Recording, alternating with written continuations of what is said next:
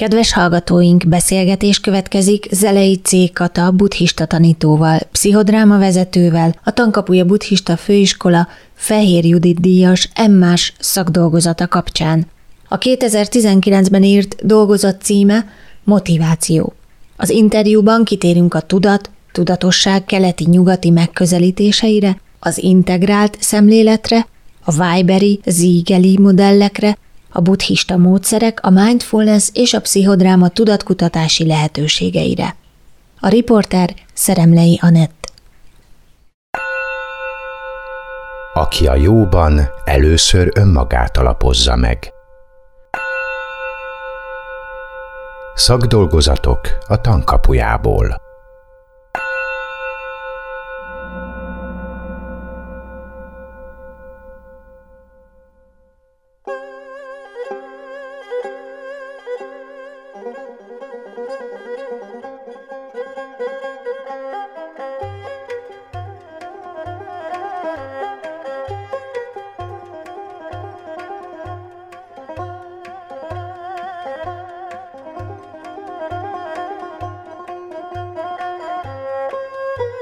Szeretettel köszöntöm a rádió hallgatókat, és üdvözlöm a stúdióban Zelei C. Katát, buddhista tanítót, pszichodráma vezetőt. Katával ezúttal a motivációkutatásról fogunk beszélgetni. Anna ugye még az M más szakdolgozatot témája is ez volt a TKBFM. Igen, sziasztok, én is üdvözlöm a hallgatókat. Kata, akkoriban még Fehér díjat is kapott a szakdolgozatod, amihez gratulálok. Miért a motiváció lett a központi témád, és azt is kérdezhetném mondjuk, hogy mi motiválta arra, hogy megírd ezt a dolgozatot, illetve most mi motivál a motiváció kutatásra? A motiváció, mint téma, az első helyen szerepel azok között az egyébként eléggé sok területet érintő témák között, amik foglalkoztatnak.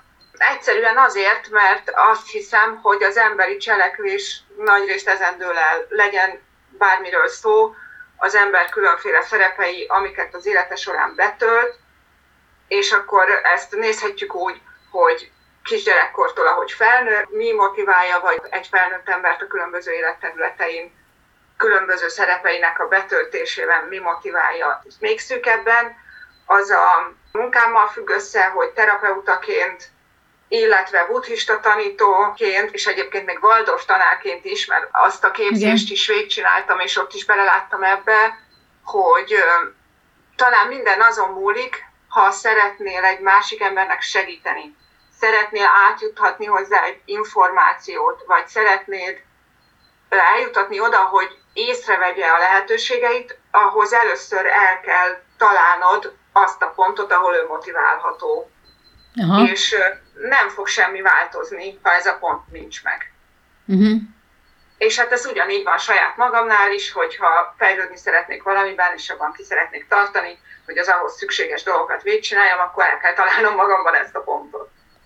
Ez nagyon érdekes. Hogyan kapcsolódik a motiváció kutatása a buddhista szellemi praxishoz? Azért mégiscsak integrálod valahogy az életedben ezt a két területet.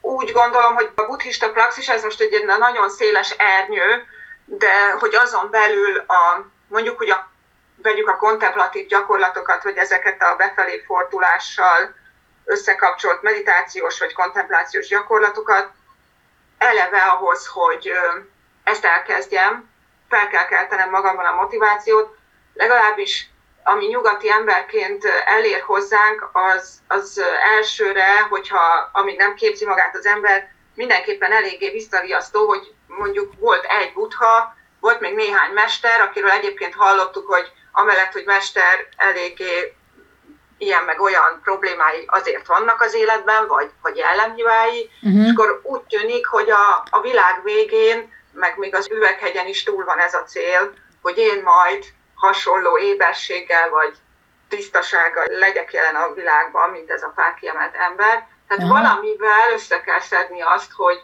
de hát azért mégis csináljam. Uh-huh. És ez az egyik. A másik pedig, ha már elkezdtem, mert vagyok olyan szerencsés, hogy a hír elért, vagy láttam hiteles embert, aki ezzel foglalkozott, uh-huh. akkor az ugye azzal kezdődik, hogy elkezdek befelé figyelni, és fel fognak tűnni dolgok jó esetben. Uh-huh.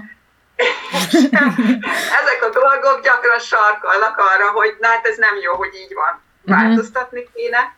És hát a buddhista praxis kifejezetten erre irányul, most ezt a hatalmas nagy ernyőt vesszük. Aha. Mert ha külön választjuk, hogy mondjuk, tehát egy olyan utat választok a buddhizmuson belül, ami istenségek vizualizálásával, bocsánat, dolgozik, azt miért teszem? Azért teszem, mert az istenségnek az attribútumai, a birodalma, a tiszta földje, az ő belső tulajdonságai meghaladják messze menően az én emberi szintemet. Tehát ha azt felidézem, azzal azonosítom magam, akkor esélyt látok arra, hogy ezt az utat bejárva, hogy én képes vagyok az énemet hol ezzel, hol azzal az istenséggel helyettesíteni, feltéve persze, ha már száz éve gyakoroltam, és képes vagyok mm. így vizualizálni, és így egy belső mantrával a belső állandó szövegemet helyettesíteni, és a testérzeteimben felkelteni azt például. Éppen most ezt a szép kék színű gyógyító butha képet mutatta nekem a képernyőn. Tényleg nagyon szépnek látom én egyébként. Szóval, miközben ezt csinálom, és azonosultam ezzel, akkor nem csak az történik meg, hogy közvetlen kapcsolatba léphetek ezekkel az attribútumokkal, ha ez sikerül, hanem az is megtörténik, hogy feltűnik, hogy hát lehet, hogy még sincs olyan fix dolog, hogy én, mert én hol tudok ez lenni, hol tudok az lenni, hol tára, hol gyógyító butha, akkor valami gond van ezzel a fixált dologgal, hogy én. És ez már egy nagyon fontos pont a szabadulás felé.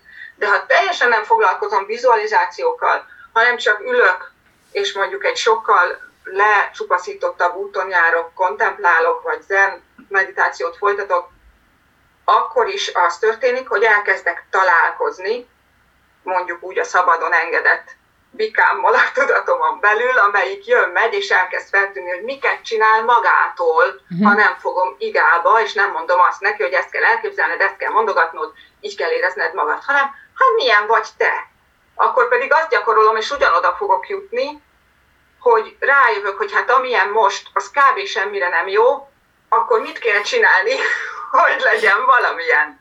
És ez megint motiváltnak kell lennem, és rá kell jönnöm, hogy mik azok a dolgok, amik adottak az emberiség számára, mint eszköztár, hogy ezt a motivációt serkentsék. És akkor még egy dolgot mondok, nagyon mélyen hatott rám, egyszer láttam egy interjút a Dalai Lámával, már így idős korában, kérdezték, hogy mivel kezdi a napját, és ő azt mondta, hogy így mondta, hogy shaping motivation. Tehát beállítom a motivációt aznapra.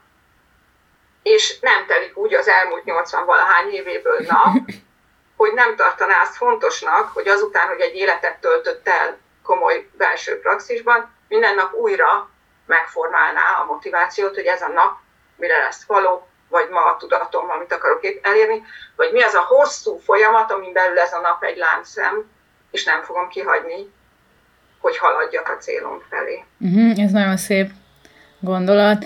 A divatos kifejezés ma az önismeret, ugye a tízezer kócs országa is lettünk, de mit is takar ez? Mi ez az önismeret? Ugye szerintem elválaszthatatlan amúgy a motivációtól, mert ugye azt mondod te is, hogy vannak ezek a kvázi lehetetlennek tűnő célok, amikor a szellemi mester hagyatékai keressük, vagy a nyomdokaiba próbálunk lépni, és mondjuk látjuk az óriási különbséget, akkor mi az, amivel motiválhatóak vagyunk ténylegesen? Tehát csak szükséges hozzá valami fajta ismeret, önismeret, hogy reálisan lőjük be a célt.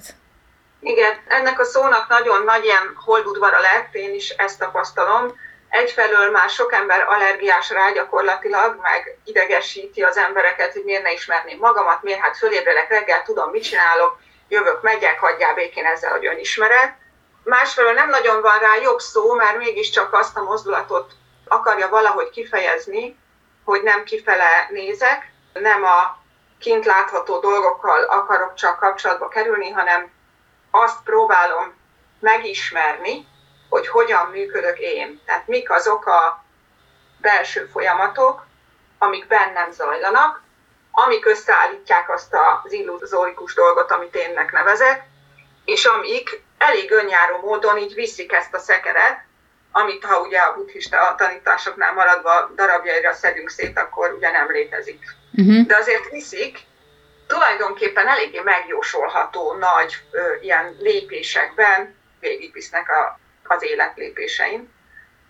És ha ebbe jobban belemegyünk, tehát ha valaki ezen az első küszöbön túl tud jutni, hogy az önismeretnek van értelme, méghozzá azért van értelme, hogy első lépésben a, a hétköznapi boldogságfaktor emelkedjen, második lépésben a a valódi, amit mondjuk nevezhetnénk valódi boldogságnak, tehát ami a körülményektől nem függő belső elégedettség és boldogság állapota elérhető legyen, ahhoz nem tudjuk elkerülni az önismerettel való foglalkozást. És mm. nagyon fontosnak tartom, hogy kettő felé minimum muszáj ezt bontani, hogy milyen területeken akarom magamat megismerni a, a pszichológiai fejlődési úton, ez az egyik, ami hát elkerülhetetlen azért, hogy értsem, hogy mik a működési mechanizmusaim, és a másik, hogy milyen tudatállapotokban tudok tartózkodni, és az függe az akaratomtól, vagy csak véletlenül tud velem megtörténni, szintén rendkívül fontos faktor abban, hogy hogy érzem magam. És mind a kettőnél nagyon fontos, hogy valahogy belőjem, hogy hol tartok, mi áll előttem, és milyen eszköztáram van, hogy uh-huh. az egyre tágabb, szabadabb és boldogabb világba tudjam magamat kalauzolni. Gyakran előfordul, hogy a meditáció során nem merülnek fel azok a tudati elakadások, és pláne nem a kiváltó okok, háttérmotivációk, amelyek a hétköznapi életünkben problémát jelentenek számunkra. Nos, akkor milyen módszerek egészíthetik ki a meditációt, amelyek által képesek lehetünk magunkat olyan helyzetbe hozni, hogy rálássunk ezekre a homályos tartományokra, és felszabaduljunk a terheltség alól? Itt fontosnak tartom nagyon, hogy behozzuk azt a Ken Wilber nevét, aki nagy segítségére van annak, aki szeretné ezt a két területet, amit te most így neveztél meg, hogy meditáció és mögöttes más területre tartozó dolgok hogy ennek az összefüggéseit, ha valaki szeretné tisztán látni, akkor nagyon ajánlom a Ken Wilbernek a műveit, a YouTube csatornáit, az Integral Life oldalát, rengeteg, rengeteg forrás van. Ő, amit megcsinált fiatal korában, miután egyébként ő maga is sokat gyakorolt zen vonalon, és képezte magát ezeken a területeken, amiknek összegyűjtötte az eredményeit, csinált egy nagy rendszert, ami összefoglalja a keleti kontemplatív tanítások, hagyományok nagy eredményeit, és a nyugati pszichológiai terület nagy eredményeit. Nagyon fontos látni, hogy ez a két terület az emberi lény teljességének csak egy-egy oldalát vizsgálta a keleti világ felfedezéseit azon a néven foglalta össze, hogy a felébredés útja, ami elsősorban a tudatállapotokra vonatkozik, ezt említettük az előbbi kérdésnél. Tehát az, hogy a négy alapvető tudatállapot, hogy éber állapot, alvás, álom nélküli alvás és a, a teljes egységállapot, ez mennyire elérhető az emberek számára, ebben a különféle kontemplatív, meg meditatív utak bejárták a előttünk járók által ezeket a területeket, és jól használható térképeket hagytak hátra. Ha ezeket a térképeket összehasonlítjuk, akkor ki fog derülni, hogy ugyanazokról a fázisokról van szó, amiket ezeken a különböző uh-huh. kontemplatív tradíciókban az emberek, a megvalósult mesterek végigjártak, és meg tudnak nevezni. Ezeknél fontos tudni, hogy ha belekerülsz ebbe az állapotba, akkor azt megéled, észreveszed magadon, nem kétséges, hogy történt veled valami, és ha van ehhez egy vezetőd, vagy olvastál hiteles tradíciókból érkező irodalmat, akkor fel fogod ismerni, hogy veled ez történt. Ez a felébredés útja. Egészen a hétköznapi a fizikai testünkkel azonosult énállapottól az egység élményig vezetően. A másik út a felnövés útja, ami szintén fázisokon megy keresztül, csak az az óriási nagy különbség, hogy erről nem, hogy három ezer éve nem tudtak, mint ahogy ezek a kontemplatív tudományok ilyen hatalmas ugye, időtávra nézhetnek vissza, hanem éppen csak az elmúlt körülbelül száz évben tűnt az fel, uh-huh. hogy az emberi fejlődés is olyan fázis, tehát ez a felnövés, a pszichi- uh-huh. pszichológiai értelemben vett érett felnőtté válás folyamata is fázisokon megy keresztül, és ezek a fázisok pontosan ugyanúgy megtalálhatók egy törzsi társadalomban, ahol mondjuk még a mai napig is nem haladták meg azt a eredeti törzsi társadalmi struktúrát, uh-huh. vagy egy mai New Yorki üzletembernél, vagy egy háziasszonynál, tehát mindegy, bizonyos szintig ugyanazokon a fázisokon megy keresztül az ember. Ami viszont nagyon fontos, hogy ezt viszont nem lehet magamon látni. Nem úgy van, hogy leülök, kontemplálok, vagy meditálok, és előbb-utóbb felfedezem, hogy most már egy szubtilisebb tartományban vagyok, még mindig létezik én, pedig már a testemmel ezt nem azonosítom. Sőt, még mindig létezik én, pedig már a körülöttem lévő tárgyak valóságossága is megszűnik, és egészen más tűnik a valóságnak, sőt, még mindig létezik én, amikor már azt élem meg, hogy egyben vagyok mindennel, ami körülvesz. Ez egy élmény. Ez volt az egyik oldal. Az viszont, hogy én most egy arhaikus, egy mitikus, egy plurális ö, szemszögből nézem a világot, hogy ez a szemüveg van rajtam, az nem tűnik fel. És a nagyon jó hasonlat a Ken Wilbernek erre az, hogy ez pontosan olyan, mint a nyelvtan. Mi most ketten beszélünk magyarul, használjuk a magyar nyelv nyelvtani szabályait, de nem tudti, hogy el tudnánk most mondani, hogy akkor hány nyelvtani szabályt alkalmaztunk az elmúlt 16 mondatban.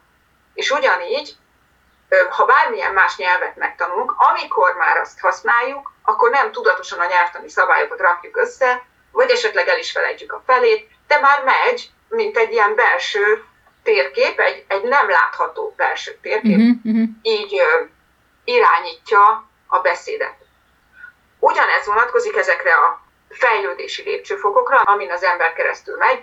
Az elmúlt száz évben több fejlődés kutató foglalkozott ezekkel, az ő eredményeiket is Ken Wilber összerakta. Ezekből táblázatokat készített, és itt is világosan láthatóak ezek a fázisok. Ha nagyon elnagyoljuk, akkor az én központútól a világközpontúig megy a fejlődés, csak arról tudok gondolkodni, aki én vagyok, mint egy csecsemő, és nem olyan tudom a világot máshogy meghatározni, mint hogy most kaptam enni, vagy nem, vagy átfejlődök az etnikus állapotba, ahol a mi az már fontos, de csak a mi kis csapatunk, vagy a mi kis családunk, vagy a mi vallásunk, vagy a mi nemzetünk, de a többiek nem tudják a tutit, hanem mi tudjuk, és nálunk van az igazság, vagy tovább tudok oda lépni, hogy de mi mindannyian vagyunk emberek, a más vallásúak, a más nemzetiségűek, a más bőrszínűek, a más meggyőződésűek, a más világlátásúak, és mindannyian fontosak vagyunk a magunk helyén, és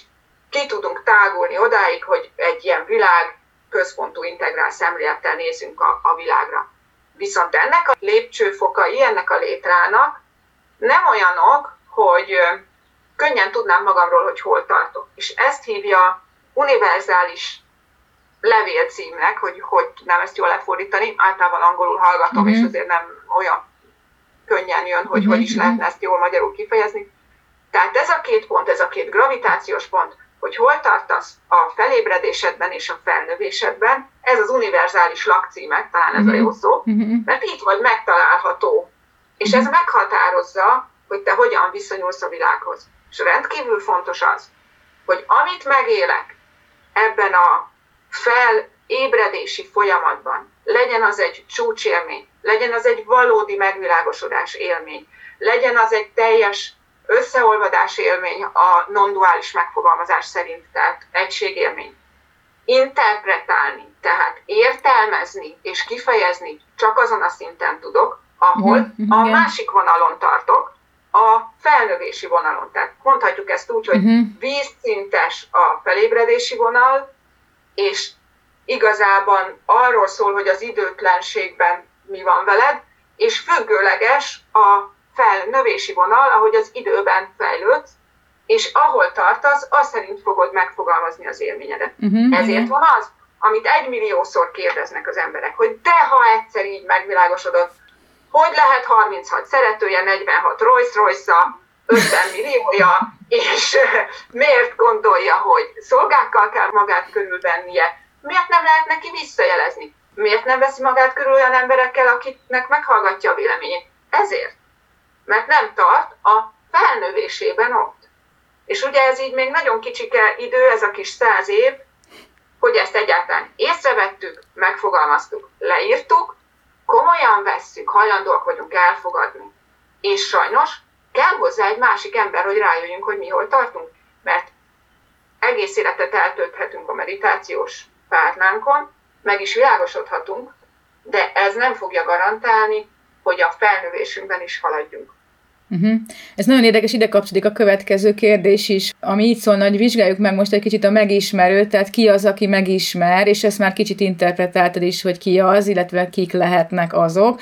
A nyugat és a keleti felfogás nagyon különbözően gondolkodik az énről. Akkor tovább mélyíteni ezeket a különbségeket? Hát úgy mondanám, hogy igen, van egy szint hétköznapi tudatállapotban, uh-huh. amikor a leginkább a anyagi valóságommal vagyok azonos, és megalkottam magamnak ezt az ént, amire szükségem van ahhoz, hogy felnőjek, és része legyek a társadalomnak, tehát félreértés ne essék, nem lenne jó megőrizni gyerekeket olyan állapotban, amikor még nincs kialakult énjük. Ugye egójuk ez a nagyon csúnya szó, amit utálunk, megvetünk, kidobjuk az ablakon, meghaladjuk, nem akarunk róla tudni, nagyon nagy tévedés, mert mm-hmm. nincs akkor szekér, ami vigyen minket valahová. Tehát mm-hmm. az énnek egészséges struktúrájának ki kell alakulnia ezen a felnövési vonalon, és aztán képes lesz ezt meghaladni, uh-huh. és újra bekerülni egy olyan tágas, nem behatárolt, fixált állapotba, ahol uh-huh. felismeri azt, hogy ez egy építmény volt, amire szükség volt, de nem valós. Uh-huh.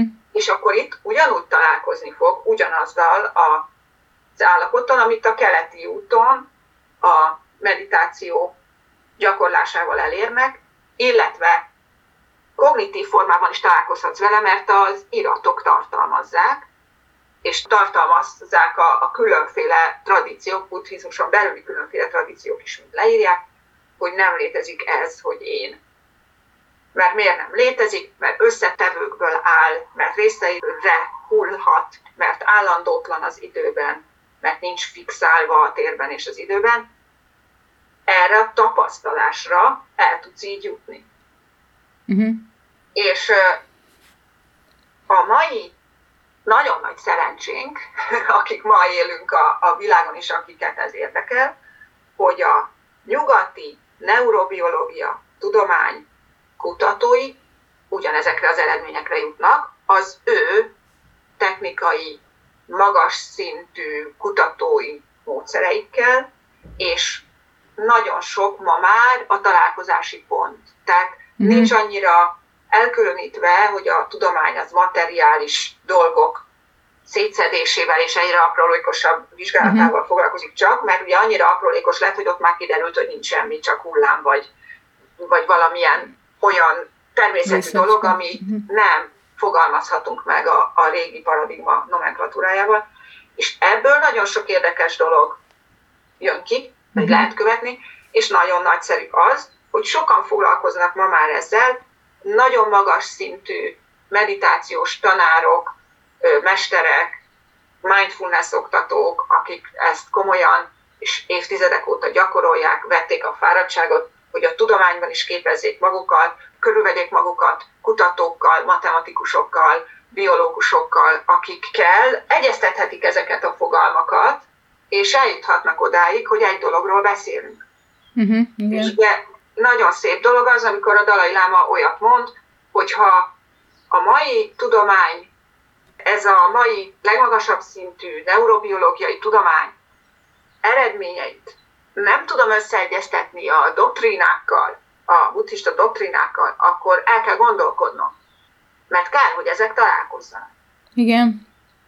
Mert a végső valóságra irányulnak, és a végső valóság az nem. Uh-huh. Sok, egy.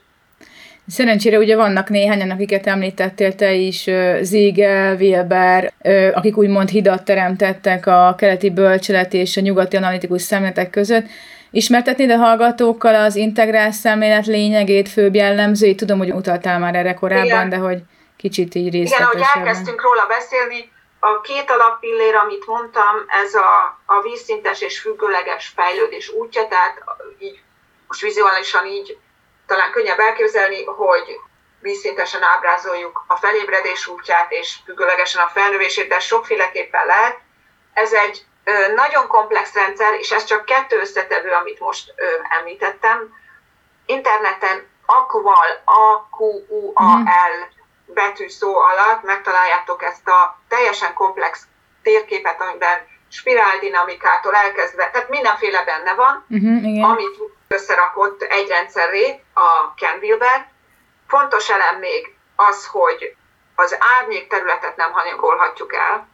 Tehát ahogy ő elmondja angolul, waking up, growing up, cleaning up, uh-huh, az az árnyék, tehát a feltisztítása azoknak a területeknek, amik a tudattalamban vannak, amikkel nem tudunk úgy találkozni, szintén ugyanaz velük a probléma, mint a felnövési szintünk azonosításával, hogy magamon nem látom.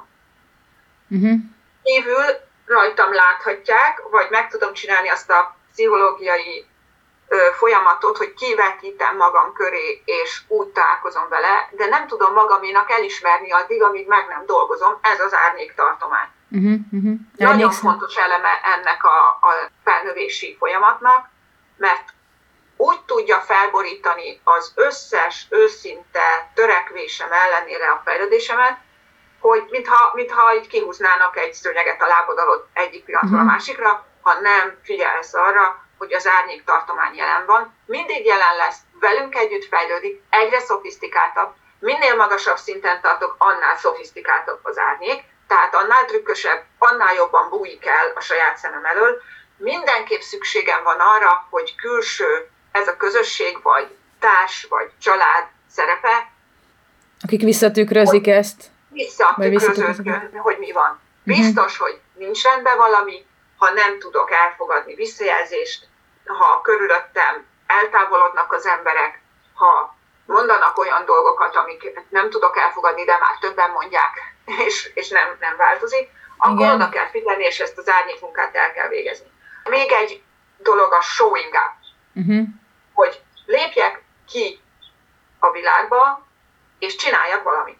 Tehát, hogy felelősségünk van. Tehát nem csak az van, hogy így jó lenne, ha lenne mit tennem, meg mondjuk még a hozzám közel állónak is, uh-huh. meg nem csak arról van szó, hogy de most miért ez a kormány, vagy az a kormány, vagy adtak vakcinát, vagy nem adtak, vagy gonoszul elterjesztették a vírust, vagy uh-huh. magától szökött meg. Tehát, hogy ha ezeket mind félrerakom, és visszafordulok abba, hogy az én felelősségem mi, uh-huh. és mit tudok csinálni, hol tudok felmutatni valamit. Ez lehet, hogy nagyon fizikailag egy nagyon, különösen most ezekben a karanténidőkben egy nagyon visszaszorított kis hely lesz, mondjuk csak maga a szobám, de mit csinálok onnan? Akivel interakcióba lépek, azt hogy teszem, ehhez mi a belső motiváció, mit szeretnék magamban fenntartani, mint folyamatos gyakorlatot, mondjuk amikor egy másik emberrel beszélek, a közben mi a gyakorlatom. Itt rátérhetünk arra, hogy ennek a integrál szemléletnek nagyon fontos kidolgozott eredménye az, hogy maga az élet válhat gyakorlattá. Nem, mm-hmm. nem az történik, Igen. hogy van egy gyakorlatom, ülök a párnámon, vagy akár még annyira szertágazó gyakorlatot is tudtam kialakítani, hogy annak van mozgásos része, akár művészeti része, de ez volt a gyakorlatom, és aztán megyek élni, hanem az élet folyamat a ébrenléttől az alváson át, tehát a teljes 24 óra törekedhet arra az emberi lény, hogy gyakorlássá váljon. És akkor itt ott vagyunk az elejénél a motiváció, hogy jó, de mit? Mit akarjak gyakorolni? Hát ehhez pedig azt kell kimondanom, hogy mivé szeretnék válni, ez és az? ahhoz uh-huh. mik az eszközeim. Most ez az Integral Life platform, aki angolul tud, szuper, de van másik is, van Unified Mindfulness, az is angolul, én most ezekben vagyok benne, hogy ezeket tudom mondani, de tudom, hogy az integrálosoknál van európai integrál közösség, sőt kifejezetten magyar, a Gánti Bence, szervezte meg ezt a Magyar Integrál Akadémiát, azt hiszem így uh-huh. hívják, ahol ezeket mind tanítják. Én nagyon szeretek mindig az eredeti forráshoz menni, és jó a nyelvtudásomnak, hogy gyakorolom, ezért én a, az eredetit követem, és nem tudom, hogy, hogy hogy épül fel az itthoni, de van, tehát biztos, hogy rengeteg lefordított anyag van, ami hozzáférhető, hogy hogy old azt meg, hogy edzés közben, jövésmenés közben, főzés közben, alvás közben is azt érezt, hogy valami felé mész, ami jobbá teszi azt a teret, ahol élsz. Azt gondolom én, hogy ez az ember dolga.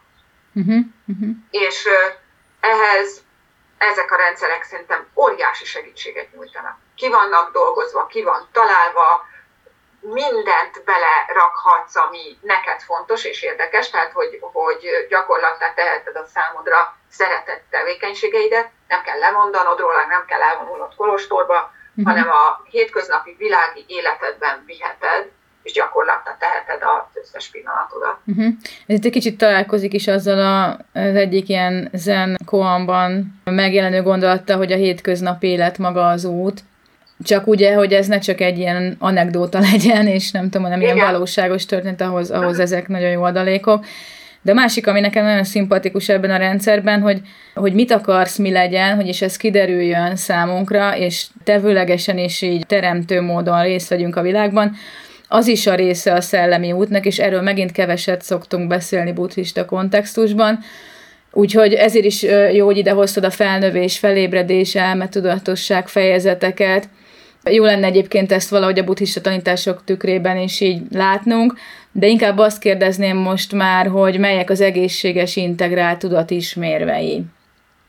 Tehát ezek a szintek, amikről beszéltünk, a felnövés szintjei, ezekről azt kell tudni, hogy nem lehet átugrani, nem lehet olyat csinálni, hogy észrevettem, hogy sajnos mondjuk racionális szinten működök, ami azt jelenti, hogy számomra a világból megszűnt a varázslat, azt tudom értelmezni, ami logikusan végigvihető, jól tudok gondolkodni, logikusan következtetni, de valami hiányzik. Uh-huh. És legjobb lenne ezt kihagyni, és legjobb lett volna a, még a mítikus, mágikus, mesés világból átugrani el fölé, ahol majd újra megértek valamit ezekből a dolgokból nem így működik, úgy működik, hogy ezeken át kell fejlődnünk. Ehhez megint az integrál szemléletnek az egyik aspektusát tudom idehozni, ami a holonok elmélete, ami azt jelenti, hogy holonokból épülünk föl, tehát a fejlődés úgy történik, hogy van egy szint, amit még elképzelsz egy kis karikának, a következő szint meg fogja haladni, de magában foglalja ezt az előzőt. Tehát nem mhm. lesz számomra elérhetetlen. Nem leszek már vele azonos, tehát ugyanúgy, mint egy létrán, ha a negyedik lépcsőfokon állok, akkor a világot a negyedik lépcsőfok perspektívájából látom. Már nem tudom az elsőből látni, de még tudom, hogy az milyen volt, illetve az tartja a létrát. Tehát nem hagyhatjuk ki. Uh-huh. És így a, a fejlődés úgy történik, hogy egy szintet maximálisan megélek. Megélem az arra jellemző motivációkat, belső késztetéseket, interakciót a világgal, azt a szemüveget hordom, és egyszer csak kinövöm. És amikor kinövöm, akkor tovább fejlődök a következő szintre. Csak itt vannak a buktatók. Egy, egy szintnek van egészséges és nem egészséges megélési formája. Tehát itt az a kérdésedre. Uh-huh.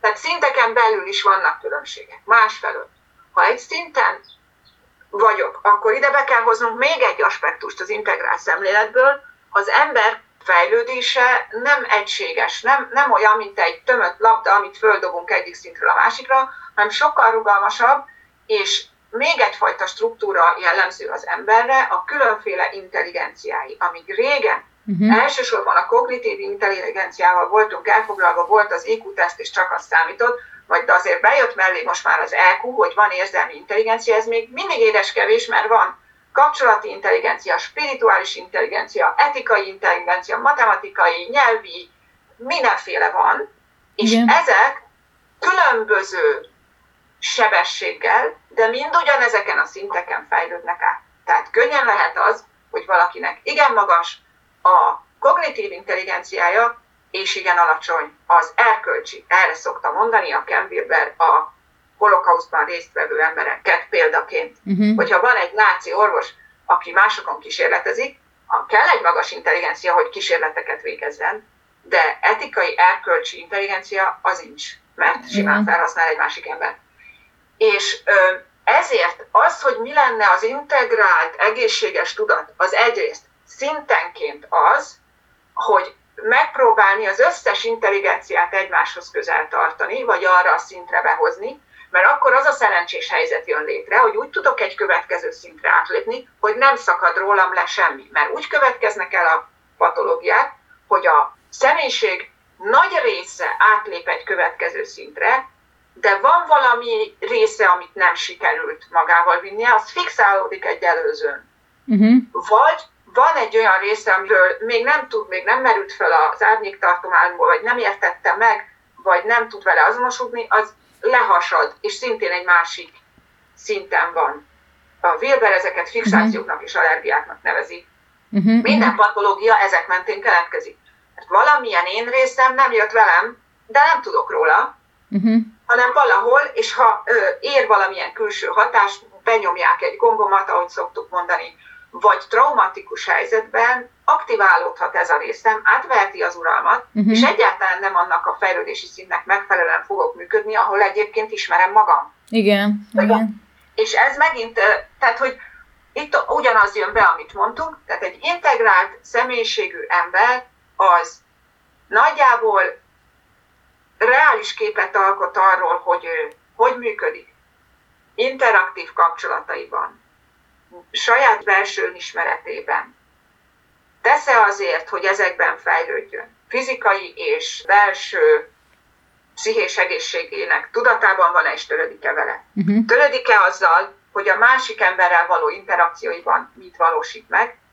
Fontos-e neki valami önmagánál több, aminek részének hiszi magát, valami szent, valami fontos, és ezt el tudja fogadni egy másik emberben is, és tisztelni, és nagyra tartani.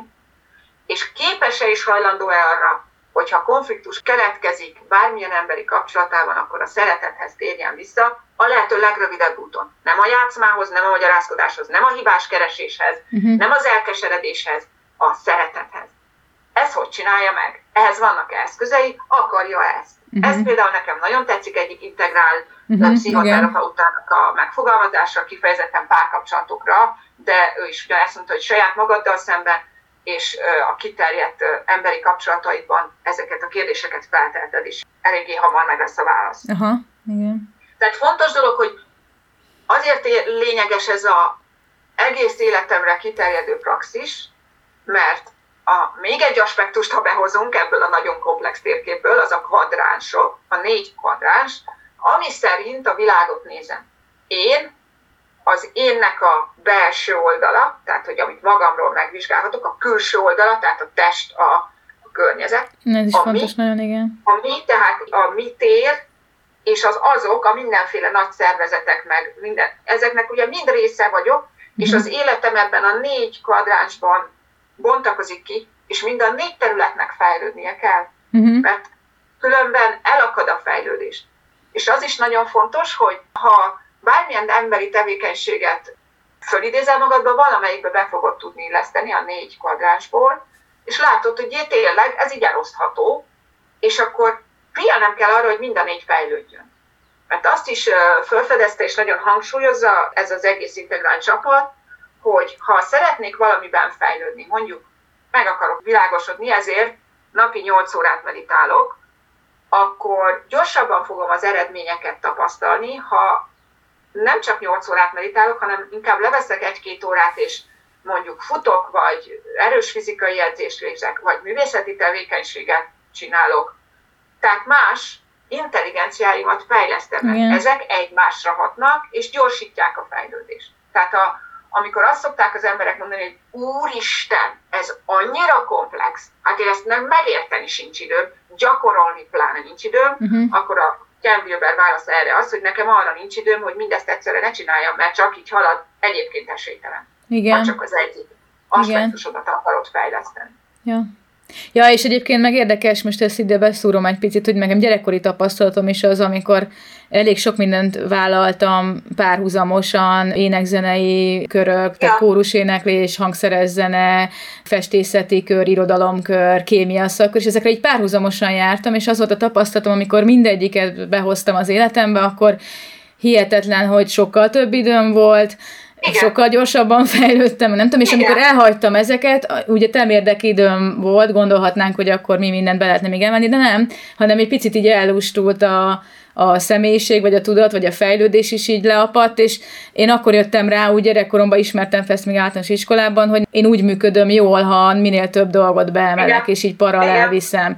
Paradoxonnak tűnik, de nem az, tehát erre tényleg van nekem is személyes tapasztalatom. És fontos még, ami erről eszembe jut, hogy, ja. hogy ugyanezek így meg úgy meg amúgy megfogalmazott dolgok, de ha már buddhizmusból indulunk ki, mérhető az, uh-huh. hogy fejlődik az ember, vagy nem.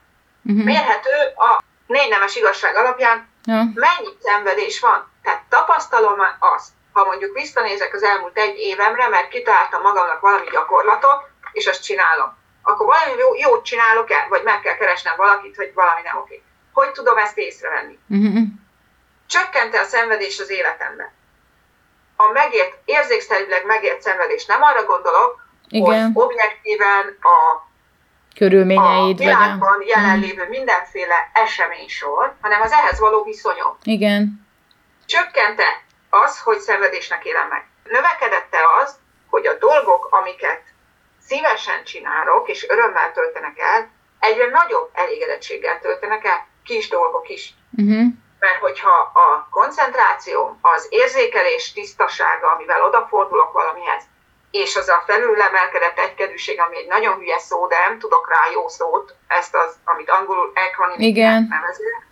Ha ez jelen van, és az egyik kedvenc ilyen tanítóm, a Shinzen Yang, a Unified Mindfulness megalkotója szerint ez a három az ő rendszerében, ami a mindfulness alkotja, tehát érzékelés tisztasága, tehát tudom, hogy mit érzékelek, kifelé érzékelek, vagy befelé, a látásom, a hallásom, vagy a fizikai érzeteim közvetítik számomra azt a belső vagy külső történést. Tehát érzékelés tisztasága jelen van. Uh-huh. Jelen van-e a teljes koncentráció, képes vagyok-e teljes figyelmemmel abban benne lenni, és megvan-e ez az equanimity minőség, tehát az a nem bevonódás, talán ez lehet. Igen, igen, ez tényleg ez. Ha ezek jelen vannak, akkor az adott tevékenység, ha fájdalmas is, kevesebb szenvedést fog okozni. Ha örömteli, sokkal több megelégedettségérzést fog nyújtani.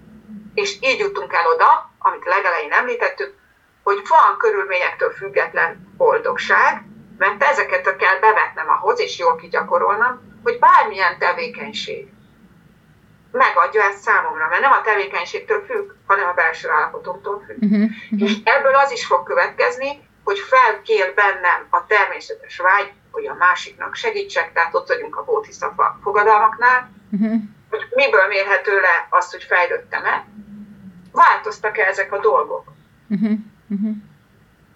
És ha ezeket észreveszem magamon, akkor valószínű rendben vagyok, ha nem, akkor kérjek segítséget, keresek valakit, aki ebben előrébb tart, legyen visszajelzési rendszer körülöttem. Én ezekben nagyon hiszek. Igen, ez is lenne a következő kérdés, hogy hogyan érhetjük el ezt, mármint ezt az egészséges integrált tudatot, és hogy bemutatnád-e itt a pszichodráma lehetőségeit, vagy módszertanát, mint a segítségére és alternatív. Hát inkább a kontemplatív vagy mindfulness dolgokról beszélgettünk. Amit a nyugat hozzátett ehhez a teljes emberképhez, tehát hogy ne azt gyakoroljuk, hogy hogy lehetünk félemberek, tehát vagy nagyszerűen megvilágosodott, éretlen ego rendszerű emberek, vagy nagyon érett, magas kognitív fejlettségű, vagy esetleg teljes személyiség szempontjából érett emberek, aki mivel nem tudta meg, hogy kéne gyakorolni valami meditációt, hozzá se kezdett, és nem, nem tud eljutni. Ehhez, amit a nyugat adott hozzá, nagyon jó eszköz a pszichodráma, az egyik legjobb csoport pszichoterápiás módszer egyébként, de sima önismereti technikaként nagyon jó alkalmazható. Én azért nagyon szeretem, mert láthatóvá és érzékelhetővé teszi pont ezt, amiről a legelején beszéltünk, hogy hogy ismerhetem meg magamat.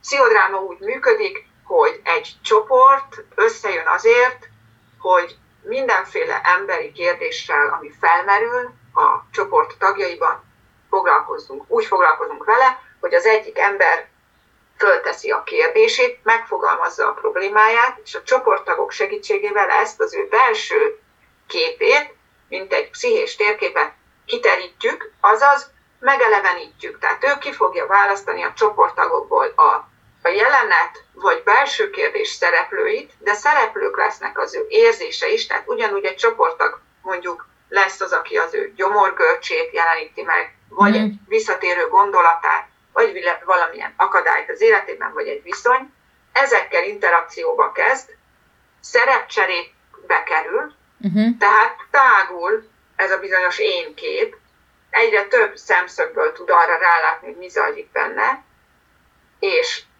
bevonja a szomatikus, tehát a testi érzeteit, mivel mozgásos, és mivel bele fog kerülni azokba az állapotokba, amiket az életében megél, és most felidéz, tehát bevonódnak az érzelmei, az érzelmek testi érzetekkel járnak, tehát az egész emberrel tudunk foglalkozni. Uh-huh. Ezekkel szerepcserébe kerül, különféle technikák vannak, tükörrel ránéz, kierősítjük, mindenféle technika van, csak is azt szolgáljuk ezekkel a technikákkal, hogy önmagához közelebb kerüljön, és tisztuljon ez a dolog, növekedjen az érzékelés tisztasága, növekedjen az önismeret, sőt, nagyon gyakran rálát mintázatokra, följönnek gyerekkori emlékek, amiket meg lehet itt dolgozni, és el lehet engedni abból a térből, ami előttem áll, és akadályokkal van tele, uh-huh. és lehet tisztogatni így ezt az önismereti utat.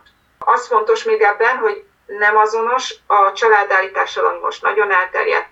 A családállításban egy családenergetikai mezőbe lépünk be, ahol jó esetben, ami hát ahhoz nagyon sok tényező kell, hogy összeálljon, tisztán érzékelhető ez a tér, és a szereplők kapcsolódnak egy olyan tudatállapotba kerülnek, ahol annak az illetőnek a család tagjai esemény és érzelmi és életútbeli csomagjai megjelennek, és azokat megjelenítik a térben. Pszichodráma nem így történik.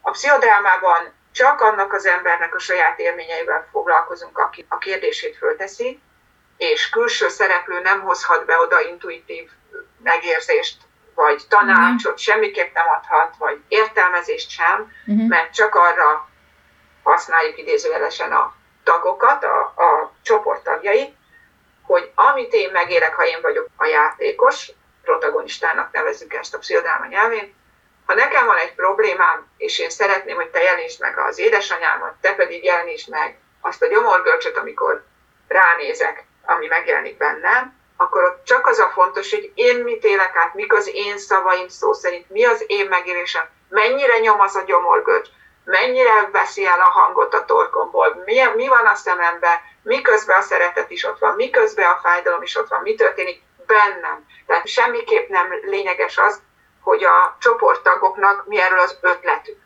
Igen. Hanem az a lényeges, hogy bennem mi zajlik le, és ha lezajlott, akkor viszont, hogy miért csoportban történik ez mégis, egyrészt mert így könnyebb megjeleníteni, másrészt természetesen a csoporttagokban föl fog jönni mindez, ami nekik hasonló élményük, a végén ezt megosztjuk egymással, nem tanács, meg értelmezés formájában, hanem úgy hívjuk ezt, hogy sharing, megosztás. Velem is ez történt, amikor én is szoktam így érezni magamat, és ettől belekerülünk egy olyan közösségbe, ami nagyon meleg, nagyon jó leső, nagyon megtartó. Pontosan azután, hogy lemeztelenedtem, és a lehető legnehezebb problémámat kitettem nem rokonaim és barátaim előtt, mert ez uh-huh. elvileg idegenekből álló csoport, és ott van a csoport anya, így hívjuk ezt a közeget, amelyik megtart, amelyik érti, tudja, hogy mi van velem, és ennél többre nincs szükségünk, az egy teljes téves dolog, hogy vigasztalni, megmagyarázni, értelmezni, tanácsot adni, soha nem segít. Az segít, hogy ott van más valaki, aki velem van, érti, nem ítéli el azt, ami uh-huh. velem történt. Ezt nagyon magas szinten tudja egy sziodállam a csoport nyújtani. Az egyik legjobb közösségi élmény a világon, uh-huh. ami van. Igen, igen, ezt én is meg tudom erősíteni, bár nagyon kevés tapasztalatom van ebbe, de ami volt, az tényleg ilyen, és, és ez a nem adunk tanácsot, ez nagyon ráférne sok olyan közösségre, amik mondjuk ilyen különböző szellemi utakban gyakorolnak. Mert ez így, hát itt is meg lehetne vizsgálni a motivációt, hogy kinek van szüksége arra a tanácsra, ami elhangzott. Igen, ja igen. Lehet, a, a, Sokszor annak, projekció, mondja, igen. Valamiért ő azzal erősíti meg magát, hogy uh-huh. ő ezt tudja, vagy, vagy nem tudom. Csak hát ugye annak van egy olyan feltétele, hogy de az emberek ezért jöttek, hogy önismeretre tegyenek szert, úgymond, haladjanak és elfogadják a csoportszabályt. A csoportszabály az elsősorban, azon uh-huh. kívül a csoporttitok van, és nem kerülhet ki semmi, Igen. hogy nem adunk tanácsot, és nem értelmezünk. És akkor az első két-három alkalommal, miután ezt kimondtam, csoportvezetőként megtehetem, hogy rászólok arra, aki értelmezést és tanácsot ad. Hát igen, Természetesen igen. kedvesen és szeretettel, mert hát azért csinálja, mert jó szándékú, de föl lehet velük ismertetni, hogy látod, most történik az, Uh-huh. Hogy te azt hiszed, hogy ez nem tanács, mert nem úgy fogalmazod meg a szavak szerint, de ez mégiscsak tanács, és nem segít a másiknak, és akkor így ezen túl leszünk, és két-három alkalom után már nem fordul elő. Azt uh-huh. a szabadságot tényleg sehol nem tapasztalod a világban. Uh-huh.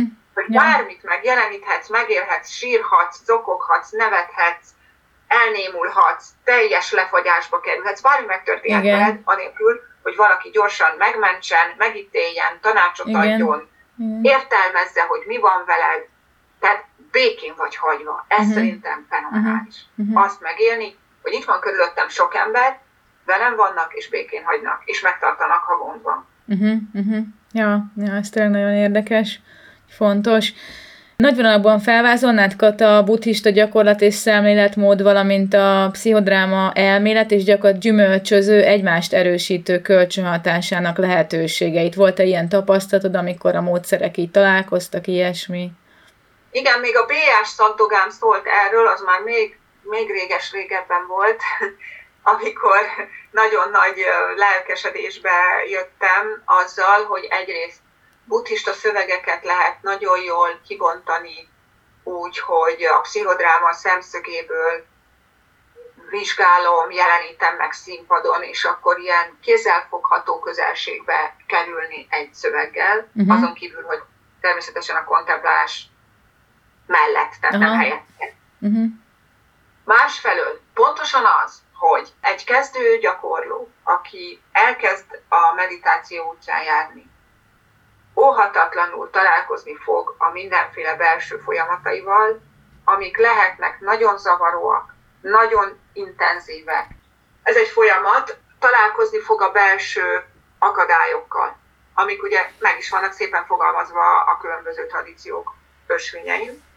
Viszont ebben a, különösen a világi, különösen a nyugati életformában elég kevés a támpontunk ahhoz, hogy mit kezdjünk ezekkel, hogyha csak az a kis gyakorlatunk van, hogy ha netán valami hiperszerencse miatt még elvonulásokra is el tudunk menni, tehát sok órát tudunk meditálni, vagy a napi gyakorlatunkban elértük azt a elhatározást és azt a megvalósítást, hogy naponta ez tetemesebb időt igénybe vesz, akkor is, ahogy az elején elmondtuk, van olyan terület, amire nem tudunk rálátni, mert azon keresztül nézünk, tehát ez ugyanolyan, hogy a szemüveg keretet nem fogom látni, hiába nézek át rajta, uh-huh. nem látszik, uh-huh. ez az egyik.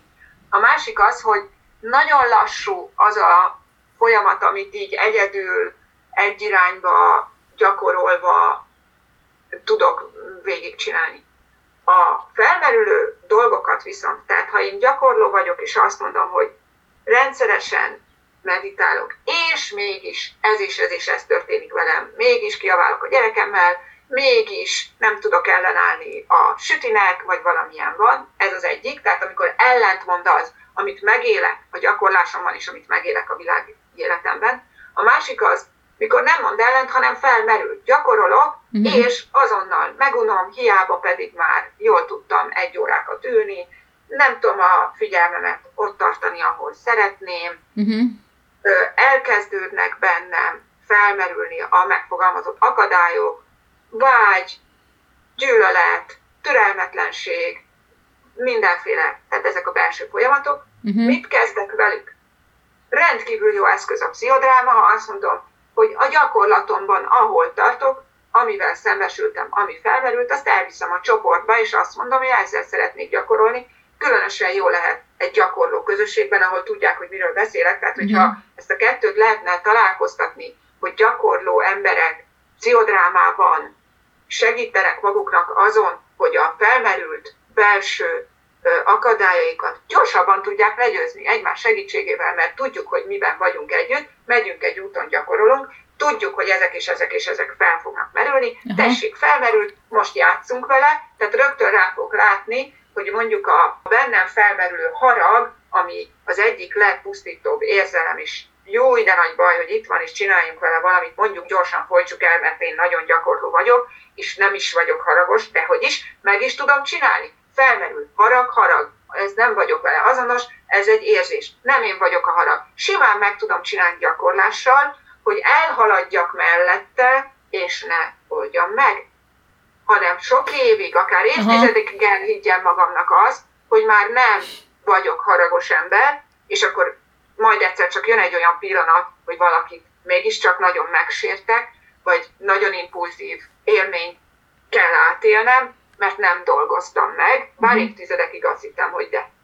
És ez, hát ez az árnyék kérdés, meg amikről Igen. beszéltünk, viszont hogyha ott tartok, hogy van harag, felmerült meditációban bennem, és nem úgy döntök, hogy ezt most akkor elfolytom, mert én ma azt akartam gyakorolni, hogy a tiszta tudattal vagyok azonos, és nehogy már itt legyen ez a harag, mert én már rég a tiszta tudattal vagyok azonos, hanem azt mondom, hát igen, sajnos van annyi alázat bennem, hogy itt van a harag, délután ötkor pszichodráma, oda megyek, és azt mondom a csoporttársamnak, legyél te a harag, gyere ki ide a térbe, és játsszuk el. Szerepcsere haraggal. Mit mond ez a harag?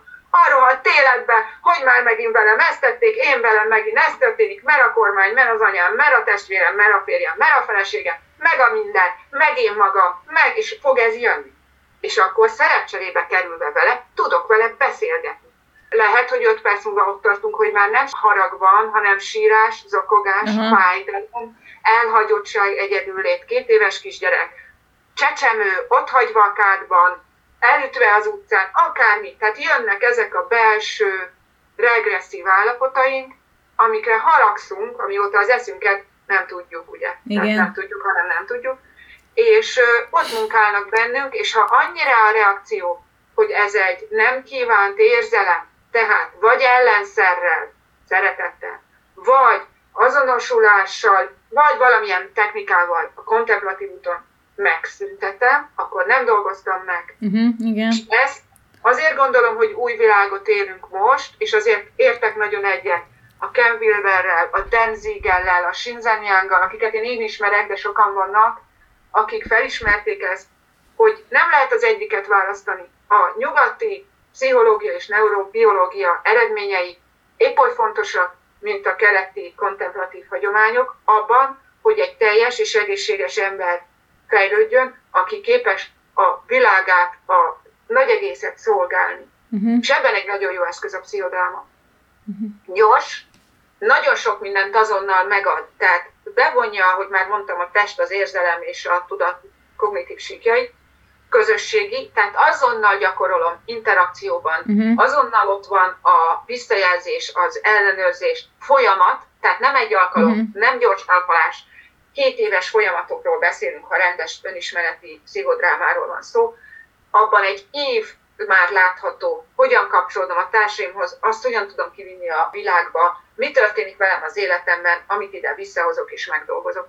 Ha közben gyakorló is vagyok, akkor ezek egymást exponenciálisan fogják növelni uh-huh. egymásra. Segíteni, igen. Uh-huh. És így lerövidíthető az út, a szenvedés mértéke nagy mértékben csökkenthető. Uh-huh. Miért szoktuk feladni? Ugye ez is egy jó kérdés. Uh-huh. Miért, miért van az, hogy sokan elkezdenek gyakorolni, és aztán abba hagyják? Nem érik meg az eredményeket. Nem tud annyit gyakorolni a körülményei miatt, hogy már elérjen valamit. Uh-huh. És feladja. És ezért nagyon nem mindegy, hogy milyen gyorsan tudunk haladni, és ebben nagyon jó eszköz a pszichodelma. Mondtad ezt a két éves intervallumot, hogy jellemzőben azt mondod, hogy egy, egy önismereti pszichodráma csoport az nagyjából ilyen intervallumban képzelhető el. Nyilván ez is egyik oka annak, hogy azért ez nem mindenki számára elérhető, úgymond. Nincs annyi pszichodráma moderátor, hogy is hívják ezt a vezető. vezető hogy ezeket Van egyébként a... sok az a kérdés, hogy milyen társadalmi rétegekben ismertek, uh-huh. ez mhm. például nagyon különböző. Uh-huh, uh-huh. Ja, ja.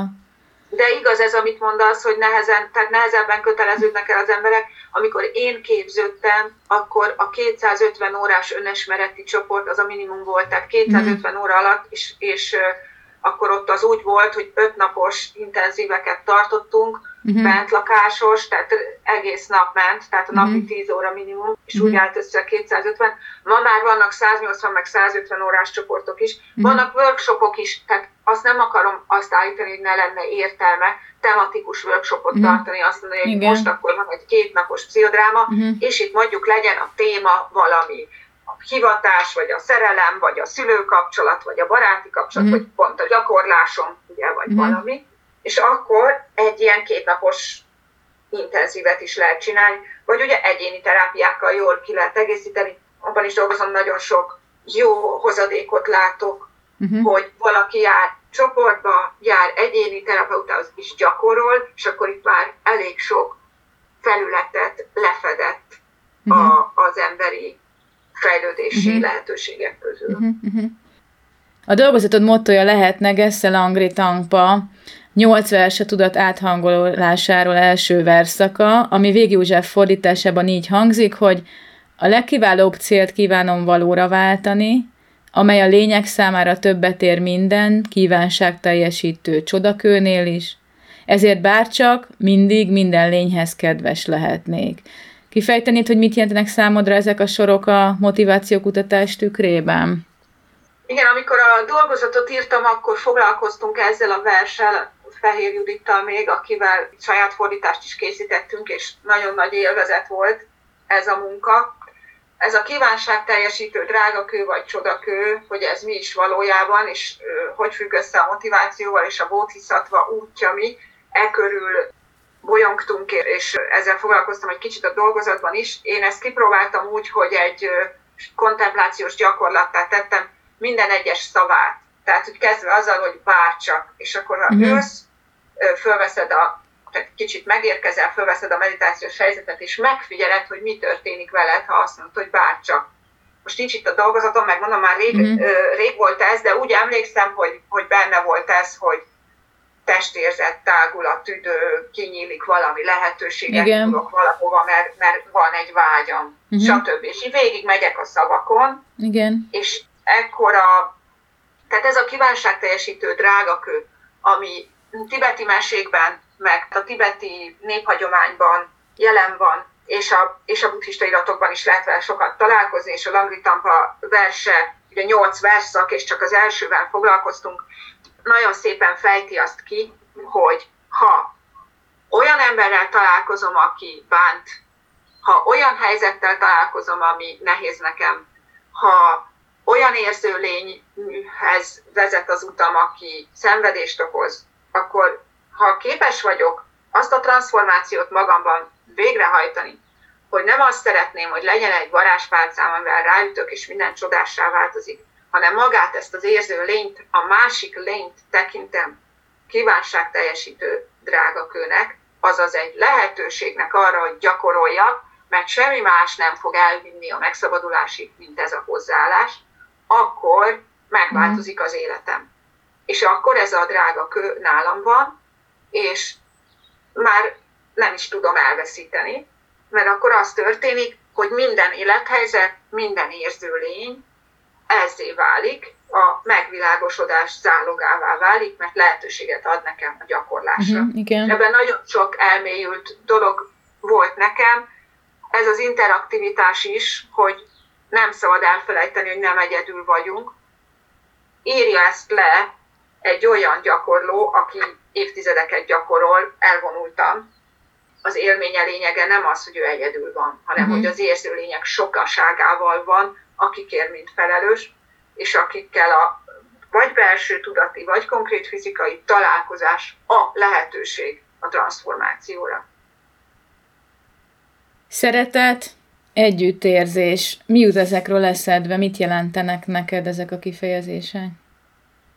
Amikor az a kérdésed volt, hogy mit jelent az integrált egészséges ember, akkor azt mondanám, hogy szeretet és együttérzés hatja át, amiről beszéltünk, hogy észreveszed-e magadon, hogy felkél önmagától, nem kell ezen különösebben erőlködni, valamilyen erkölcsi szabályt követni tudatosan, hanem beépült és önjáróvá vált ez a mozdulat, hogy együttérzéssel és szeretettel fordulok a többi ember felé. Hát azt gondolom, ez a két szó lenne az áloga, hogy valahogy megmentsük a világot, és azzal együtt, hogy amikor itt tartunk, akkor már nincs arra szükségünk, hogy megmentsük, mert már tudjuk, hogy meg van mentve, de ezzel együtt az, hogy képes legyek erre a mindenkit, mindent beölelő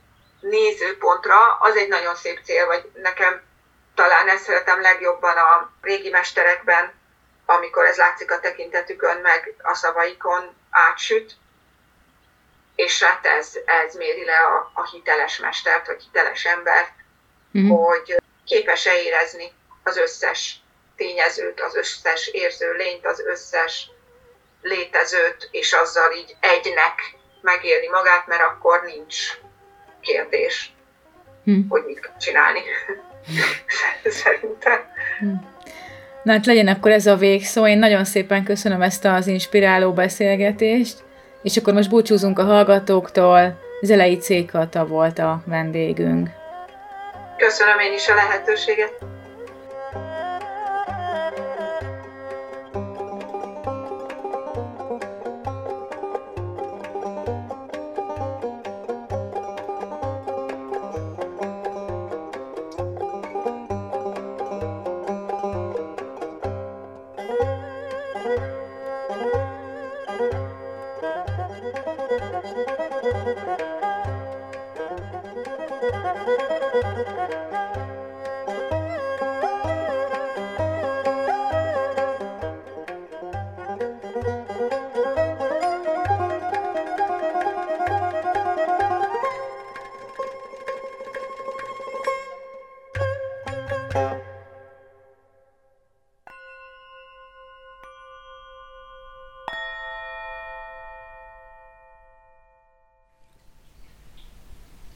Beszélgetést hallottak Zelei C. Kata, buddhista tanítóval, pszichodráma vezetővel, a Tankapuja Buddhista Főiskola Fehér Judit díjas emmás szakdolgozata kapcsán, mely 2019-ben íródott, és a címe Motiváció. A riportot Szeremlei Anet készítette. Köszönjük, hogy hallgatnak minket!